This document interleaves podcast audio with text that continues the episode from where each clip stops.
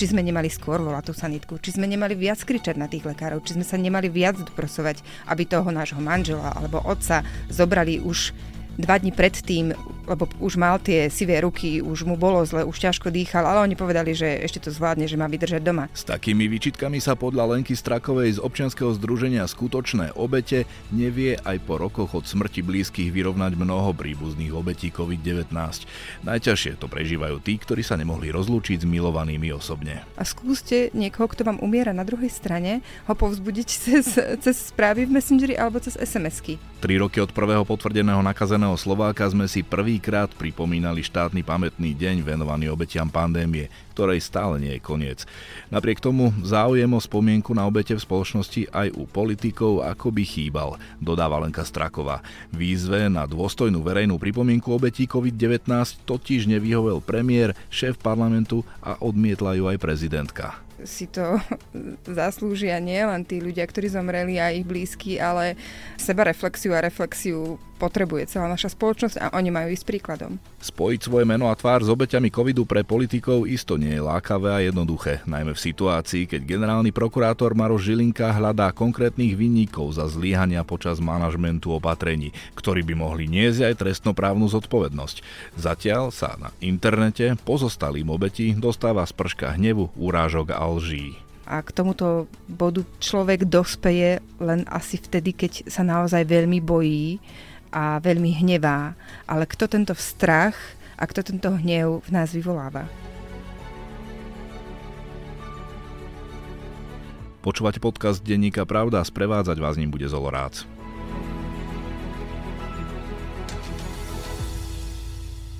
O dní obeti pandémie COVID-19 sa budem rozprávať so zastupkyňou občianskeho združenia Skutočné obete Lenkou Strakovou. Dobrý deň. Dobrý deň. Vašou iniciatívou, takouto prvou verejnou, bolo, aby sa vo verejnom priestore hovorilo v súvislosti s covidom nie o číslach, ale o obetiach. Podarilo sa to? Áno, naše občianske združenie vzniklo počas vrcholiacej druhej vlny pandémie v roku 2021 a vtedy sme boli denne svedkami toho vyčíslovania tých kriviek a grafov a vtedy sa hovorilo veľa o úmrtiach. To bolo to, že, že každý deň sme sa dopočuli alebo dočítali. Chodili nám o tom dokonca správy, notifikácie do mobilov, koľko úmrtí sme zaznamenali, štatistické čísla, koľko ľudí je na plúcnych ventiláciách a my sme, my sme mali veľmi silný pocit a ako rodiny ľudí, ktorí podľahli koronavírusu, sme veľmi citlivo vnímali, že sa hovorí veľa naozaj o, o štatistikách a málo o tých skutočných príbehoch a skutočných ľuďoch. Preto sme vyzvali štátne inštitúcie inštitúcie na čele s Úradom verejného zdravotníctva, Ministerstvo zdravotníctva a ďalšie úrady a taktiež médiá a verejnosť, aby prestali používať slovo úmrtie a aby to nahradili slovom obete. Mm, a to sa podarilo.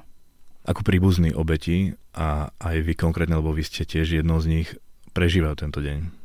Mm, je pre nás veľmi dôležitý to, že sa podarilo vyhlásiť pamätný deň obeti pandémie e, vnímame ako naozaj symbolické gesto a dôležité gesto nielen vo vzťahu k samotným obetiam a ako vyjadrenie úcty tým obetiam, ale, ale tiež um, ako akési inštitucionalizovania z oficiálne nie tej veľkej straty, ktorú táto spoločnosť zaznamenala, lebo neprišli sme len my teda o svojich najbližších, ale celá spoločnosť proste zažila veľkú ránu v podobe pandémie a myslíme si, že je veľmi dôležité, aby, aby bol dátum, kedy si to dôstojne na štátnej úrovni pripomenieme každý rok dôstojne na štátnej úrovni. Vy ste mi aj pred týmto rozhovorom vraveli, že ste dnes v jednom kole, lebo okrem týchto rozhovorov pre média si čítate správy od, od príbuzných obetí, ktorí sú sklamaní. Ste mi hovorili prečo? Áno, je to tak, lebo hoci tento pamätný deň už e, je e, stanovený a my si veľmi vážime, že, že sa to podarilo a je to tak, tak e, stále nám chýba zo strany štátnych inštitúcií alebo vrcholových vládnych predstaviteľov a ústavných vládnych činiteľov dôstojné pripomenutie si týchto ľudí, ktorí už medzi nami nie sú. My sme aj požiadali ešte minulý týždeň pani prezidentku, aj pána premiéra, aj pána e, predsedu parlamentu, aby, aby vykonali nejaké verejné vyhlásenie smerom e, k rodinám a taktiež k celej spoločnosti, aby si naozaj na dôstojnej úrovni pripomenuli toto prežité obdobie. Žiaľ, Nestretli sme sa s pozitívnou odozvou od žiadneho z nich. E, dokonca e, z kancelárie pána predsedu parlamentu neprišla vôbec žiadna odpoveď, rovnako z kancelárie pána predsedu vlády. Z kancelárie pani prezidentky prišla odpoveď v zmysle tom, že nám nie je možné vyhovieť, že si obete pandémie pripomenie príspevkom na sociálnych sieťach. To sa aj stalo post na svoje sociálne siete dala pani prezidentka, dal pán premiér. Um, to je málo. A, a hovoríme si, že to je málo, pretože rovnako takto o, sme si pripomínali obete aj minulý rok postom, večer, večer o 9. O, vypostovali vládni predstavitelia a, tieto príspevky a, a to bolo vlastne všetko. My chápeme, že minulý rok vypukla vojna na Ukrajine krátko predtým, než bolo výročie prvého potvrdeného prípadu koronavírusu u nás, ale aj tak si myslíme, že, že 30 tisíc obetí e, si zaslúži viac. Ako si to vysvetľujete? Mm, kým ešte minulý rok sme to tak dokázali pochopiť, e, aj keď nás to teda mrzelo veľmi, že predsa len sa riešili veľmi vážne veci v súvislosti s vojnou nášho suseda, tak e, tento rok e, pamätný deň bol vyhlásený, respektíve uzákonený už v novembri minulého roka. To znamená, že všetci vládni predstaviteľe v tejto krajine už vedia niekoľko mesiacov, že 6. marca je deň, je prvý, historický prvý uh, deň, kedy si pripomíname oficiálne pandémiu, takže si myslíme, že, že tomu mohli venovať viac času a že, že si to zaslúžia nie len tí ľudia, ktorí zomreli a ich blízky, ale že seba reflexiu a reflexiu potrebuje celá naša spoločnosť a oni majú ísť príkladom. Neboja sa aj toho, že napríklad prišiel generálny prokurátor s tou správou, že, že vedie stíhanie vo veci toho zlyhania v manažmente pandémie a teraz by tam oni dali to svoje meno k tomu zlyhaniu. No ale mm, kto iný toho bol súčasťou ako e, súčasná vláda, aj keď dočasne poverená už momentálne. A akokoľvek je to možno nepríjemné, tak e, čeliť je tomu potrebné. A e, my sa stretávame s tým bagatelizovaním a zľahčovaním pandémie počas celých dvoch rokov, čo, čo fungujeme. Stretli sme sa s tým aj pri snahách o uzakonenie toho pamätného dňa, kedy poslanci vládnych strán neboli ochotní tento zákon podporiť za žiadnych okolností. Mohli sme ich prehovárať, pozostali im písali niekoľko listov, doslova prosili a oni aj tak neboli ochotní to podporiť, pretože si myslia, že COVID e, nie je zrejme nič e, také výnimočné v, naš, v našej histórii, aj keby to bola história, ale aj v našej prítomnosti. Stretli sme sa s porovnávaním covidu s inými ochoreniami, ako sú srdcovo ochorenia a s rakovinou a stretli sme sa s názorom, že ak by sa prijal pamätný deň obetí pandémie, pandémie, ktorá zachvatila celý svet a, a de facto... 21 tisíc ľudí zomrelo len na Slovensku, to nie je konečné áno, číslo. destabilizovala, ako keby celú našu krajinu poznačila ekonomiku. Potrebujeme teraz plán obnovy, aby sme sa z toho pozbierali. A oni nám odkazovali, že keď príjmeme tento pamätný deň, tak sa zdvihne inflácia podobných nápadov a, a, a budú chcieť aj iní ľudia svoje vlastné pamätné dni, napríklad na rakovinu, hoci teda práve e, rôzne typy rakovín majú rôzne svetové dni, akože to už len tak na okraj, ale rôzne proste dôvody a argumenty, prečo nie. Tak e, je to zrejme hlboko zakorenené a snaha, nechcem povedať, že dať ruky preč od toho, čo, čo sa tu udialo za posledné tri roky, ale možno áno, možno si to nechcú pripomínať, aby sa nespomínalo a aby sa nereflektovalo, aby sa to nehodnotilo, ako to tu bolo. Keď hovoríme o zodpovednosti, bola aj štúdia, na základe ktorej generálna prokuratúra toto rieši a tam boli popísané isté systémové zlyhania. Dalo sa im teda predísť, keby politici počúvali viac odborníkov a počúvali viac aj príbuzných obetí? Mm, my sme veľmi radi, že táto štúdia vznikla. Prečítali sme si ju a bolo to pre nás naozaj veľmi ťažké čítanie znova, pretože vás to vráti úplne späť a, a ako keby niekto teraz z druhej strany konečne potvrdí to, čo, čo my sme prežili, lebo tie zlyhania, ktoré tam sú opísané, tak my sme ich všetci zažili na vlastnej koži a doplatili sme na ne na tom najhoršom mieste. Či to bola nefunkčná alebo slabá prednemocničná zdravotná starostlivosť, aby sa vôbec človek dostal k nejakému lekárovi, dovolal sa niekde a získal nejaké prvotné informácie.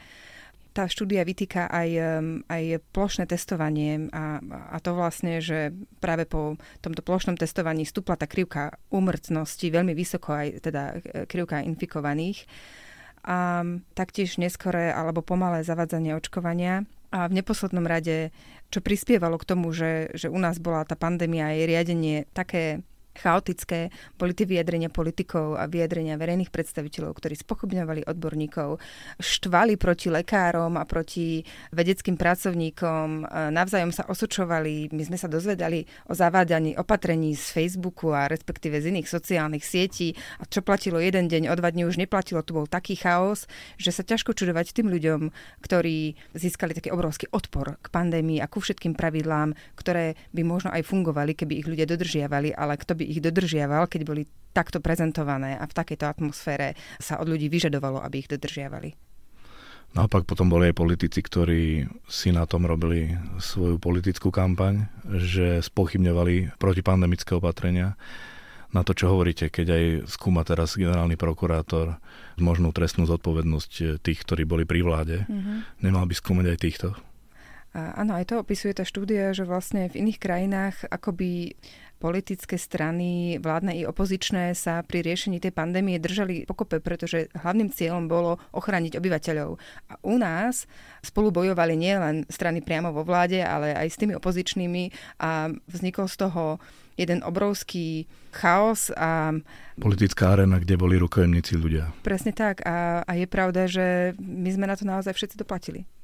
Keď hovoríme o tej štúdii, o tých zlyhaniach, Dá sa podľa vás a niekoho naozaj trestne za to postihovať? Lebo odborníci sú skeptickí. My vieme, že jedno podanie na generálnu prokuratúru bolo zastavené pred tuším dvoma rokmi. Čo vzíde z tohto, naozaj netušíme, nás nikto nekontaktoval, my toho nie sme vôbec nejakým spôsobom účastní, len to sledujeme zvonka. V Taliansku takéto trestné stíhanie prebieha, tam tuším už boli aj obvinení bývali vládni predstavitelia. Či je možno niekoho trestne stíhať, to nevieme, ale... Ako vnímate vôbec tú aktivitu, že vlastne s tým generálnym prokurátor takto iniciatívne prišiel? Naznačujem teda aj to, že či aj on si trochu vlastne na tom neprihráva polievočku ako politici. Um, toto by som nechala asi, asi bokom. Um, Povedala by som k tomu ešte to, že v roku 2021 to bolo, keď odstúpil pán minister Krajčí on sa vtedy po dlhšej dobe vyjadril v jednom z rozhovorov. Povedal, že sa síce počas pandémie stali nejaké chyby, ale on si nemyslí, že to boli chyby závažného charakteru. Mm, s tým teda nesúhlasíme. Myslíme si, že e, sa nájde niekoľko chýb závažného charakteru a denne s tými následkami musíme žiť. Že u nás naozaj nie je tá kultúra prijať politickú ani inú zodpovednosť u tých politikov. Bohužiaľ. Čo bolo najťažšie pre príbuzných obetia a obete samotné, keď hovorím o tých systémových chybách? Uh, veľmi ťažké a veľmi náročné boli, boli prvé chvíle po nakazení covidom, kedy ľudia boli doma a ako keby nechcem povedať štát, ale ako keby bolo na, na nás prenesená tá zodpovednosť za zdravie nášho blízkeho a, a na tých lajkov, na tých bežných ľudí, ktorí sa s niečím takým nikdy nestretli, bola prenesená e, zodpovednosť strážiť si svojho príbuzného a zistiť, koľkokrát e, iba cez telefón na diálku, či už je ten stav natoľko vážny, aby bol hospitalizovaný alebo nie. To bolo zásadný, veľký zásadný problém, pretože z toho vznikajú e, pri vyrovnávaní sa s tou stratou v rodinách a pri tých pozostalých veľké výčitky svedomia, s ktorými sa my musíme pasovať, pretože my si dávame za vinu, či sme nemohli spraviť v tejto fáze niečo viac. Či sme nemali skôr volať tú sanitku, či sme nemali viac kričať na tých lekárov, či sme sa nemali viac doprosovať, aby toho nášho manžela alebo otca zobrali už dva dní predtým, lebo už mal tie sivé ruky, už mu bolo zle, už ťažko dýchal, ale oni povedali, že ešte to zvládne, že má vydržať doma. A toto ako keby preniesli na nás a, a nevyrovnávajú sa s tým oni, ale vyrovnávame sa s tým teraz my a mnohí proste trpeli ťažkými až posttraumatickými stresovými poruchami, ťažkými depresiami, lebo nakoniec toho vášho blízkeho odviezli a, a už ste ho nikdy nevideli to bola tá druhá vec, tá nemožnosť osobného kontaktu. To je niečo, čo to smútenie veľmi komplikuje a aj v tom je tá covidová smrť akoby iná od, od, od tých ostatných, pretože keď viete, že ten blízky je sám v nemocnici, nevidí už ľudskú tvár, pretože aj tí lekári sú len v maskách alebo v tom ochrannom oblečení a veľmi trpí, veľmi fyzicky trpí a veľmi psychicky trpí doslova sa dusí. A váš jediný kontakt je telefonické spojenie, kedy môžete spraviť naozaj len pár minútový telefonát a viac on nezvládne, pretože sa zadýchava a vy viete, ako mu je hrozne ťažko, vám je na druhej strane veľmi ťažko a ako mu pomôžete v tej chvíli. Čo poviete, ako zvolíte tie slova, keď máte na to minútu alebo dve a viete, že už sa možno na budúce počuť nebudete a potom si len píšete a, a skúste niekoho, kto vám umiera na druhej strane, ho povzbudiť cez, cez správy v Messengeri alebo cez SMS-ky. Je to, je to hrozne ťažké. A tie okolnosti, za akých odchádzali naši blízky, tak to je, to sa nedá opísať, ak to nezažijete. A preto nás e, hrozne mrzí a je veľmi bolestivé, keď niekto pandémiu ešte dnes bagatelizuje a keď ju niekto označuje za chrypôčku a ako keby sa úplne vytratil ten súcit s zasiahnutými rodinami. Pritom to je vec, ktorá sa potom zmenila práve aj na váš poput. Áno, to bola jedna z našich prvých snách. Bolo to po druhej vlne ktorá bola taká veľmi ťažká, tak sme požiadali, oslovili sme preslušné inštitúcie, aby povolili za nejakých okolností návštevy e, pacientom, aspoň v terminálnych štádiách. Boli sme na stretnutí s, s vtedajším tajomníkom ministerstva zdravotníctva a výsledkom bolo, že naozaj sa vydalo usmernenie pre nemocnice, ktoré ako vtedy sme boli v tých rôznych farbách, e, tak vo všetkých farbách automatu dovolovali za určitých okolností, aby, aby covidoví pacienti mali právo na aspoň teda poslednú rozlúčku so svojimi najbližšími. Nám to teda umožnené nebolo ešte, ale niektorí ďalší noví členovia v našej podpornej skupine uh, mali túto možnosť a zavolali ich z nemocnice a mohli sa prísť aspoň rozlúčiť, čo hoci s tým človekom nemôžete byť po celý čas a navštevovať ho pravidelne v tej nemocnici, tak aspoň tento kontakt je veľmi dôležitý. Nakoľko u vás v skupine sa hovorí alebo rezonuje to, že či sa ľudia očkovali a neočkovali? Hmm, veľká väčšina členov našej podpornej skupiny prišla od svojich blízkych v čase, kedy očkovanie nebolo možné a Dovolím si za nich povedať, že veľká väčšina z týchto ľudí by sa dala zaočkovať a dala by zaočkovať aj svojich najbližších, keby mali tú možnosť a verili by v to, že im to môže zachrániť život. Máme aj členov, ktorí neboli očkovaní, alebo ich príbuzní teda neboli očkovaní. Bolo to ich rozhodnutie, ktoré my nesúdime, pretože to rozhodnutie vykonávali za okolnosti, ktoré všetci veľmi dobre poznáme. Očkovanie bolo u nás veľmi spochybňované. Tie hádky, ktoré to sprevádzali a... a Neprofesionálna komunikácia situáciu. Presne tak a, a spochybňovanie účinnosti a vedľajších účinkov rôznych typov druhov vakcín a, a, a dovoz sputnika a všetko to okolo toho, čo to sprevádzalo, tak to rozhodnutie, že sa človek nedal zaočkovať, no ja by som to určite neurobila, že by som sa nedala, ale rozumiem, prečo sa niektorí ľudia takto rozhodli. Takže je to téma aj u nás a nemyslíme si, že tí ľudia majú o to menšiu bolesť po strate toho blízkeho. Dokonca niektorí možno by následne aj prehodnotili toto rozhodnutie. Bohužiaľ sa to nedá zvrátiť. Vaše občianske združenie má názov Skutočné obete a hovoríme väčšinou o tých priamých obetiach e, COVID-19, ktorí zomreli v nemocnici alebo u seba doma, ale je mnoho ľudí, ktorí zomreli nie v súvislosti s COVID-19 a aj za nich hovoríte. Áno, na COVID priamo zomrelo viac ako 21 tisíc ľudí počas e, pandémie, ale sú tu ďalšie tisícky a tisícky ľudí, ktorí prišli o svoj život e, pre obmedzenú medicínu a pre ochromené naše zdravotníctvo, ktoré mali odložené rôzne zdravotnícke výkony, operácie, boli to onkologickí pacienti a ďalší iní. A ono sa to označuje slovičkom nadúmrtnosť a tá nadúmrtnosť bola počas pandémie vyčíslená až na 30 tisíc. To sú aj tí ľudia, ktorí zomreli na COVID, ale to je vlastne takmer ďalší, viac ako 30 tisíc, to je ďalších 10 tisíc ľudí, ktorí zomreli, ale ktorí by nezomreli, keby pandémia nebola. A aj toto sú obete pandémie a aj na nich treba myslieť. Keď to tak odľahčím, že možno tým politikom chýba nejaký priestor pamätný kam už potom budú tie oficiálne slova chodiť prednášať a, možno tam prídu aj kamery a už sa z toho naozaj urobí oficialita a aj na tom pracujete, aby vznikol ten pamätník, tak povedz si možno niečo o tom. Áno, um, my sme iniciovali výstavbu pamätníka obetiam pandémie a spravili sme to preto, lebo si myslíme, že pandémia potrebuje byť zhmotnená vo forme umeleckého diela.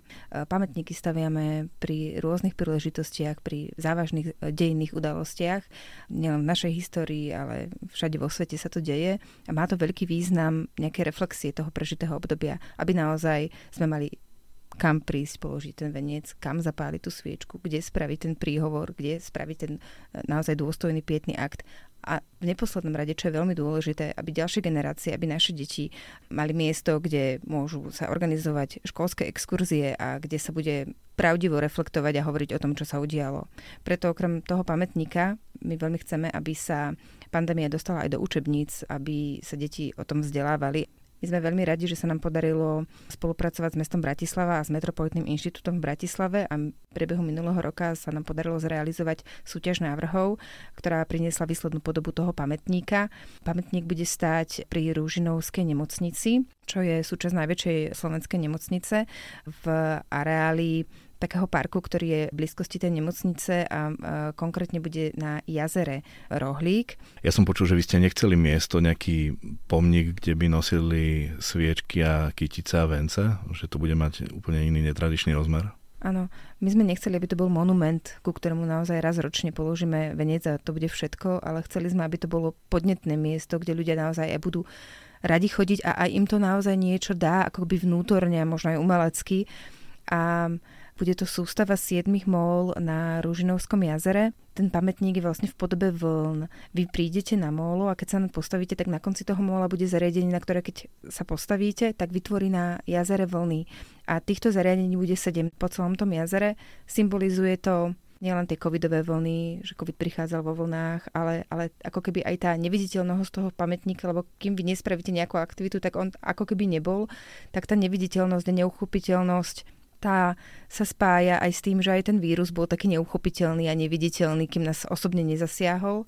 A taktiež tie vlny, keď e, spravíte tie vlny, tak vy sa nemôžete dotknúť toho človeka, ktorý je na druhom móle. Je tam tá izolácia, ten odstup medzi vami, tak ako to bolo v pandémii, ale zároveň vytvorením tých vln, ktoré sa raz spoja, sa viete navzájom ovplyvniť, tak ako sme sa ovplyvňovali tým, či sme dodržiavali alebo nedodržiavali covidové opatrenia napríklad, alebo to, ako sme sa k tomu stavali a vedeli sme potom ovplyvniť život niekoho iného. Ja o vás ale tiež viem, že pomáhate zmierneniu klimatickej krízy, keďže vysádzate lipy symbolicky. To ste pekne povedali. Áno, um, my sa snažíme o zmierňovanie následkov pandémie a, a tá príroda sa k tomu tak eh, pridružila.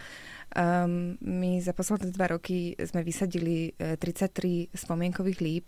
Um, vytvárame také živé pietné miesta naprieč celým Slovenskom. Boli sme vo veľkých mestách aj v tých malých dedinkách v Michalovciach, v Banskej Bystrici, v Žiline, v Púchove, v Bratislave, vo Zvolenie a v mnohých ďalších a ďalších mestách. A sú to také veľmi, veľmi osobné a veľmi, veľmi, dá sa povedať, naozaj príjemné stretnutia.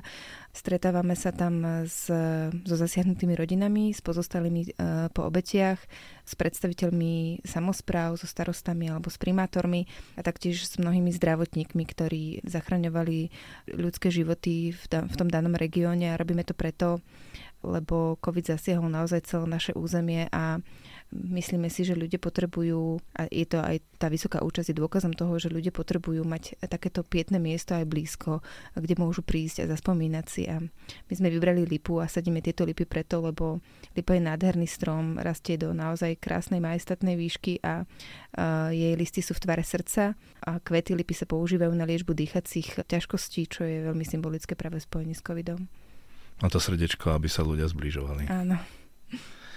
Dúfam, že sa stretneme teda čo najskôr pri tom e, pamätníku pri Ružinovskej nemocnici. Mm, dúfame aj my.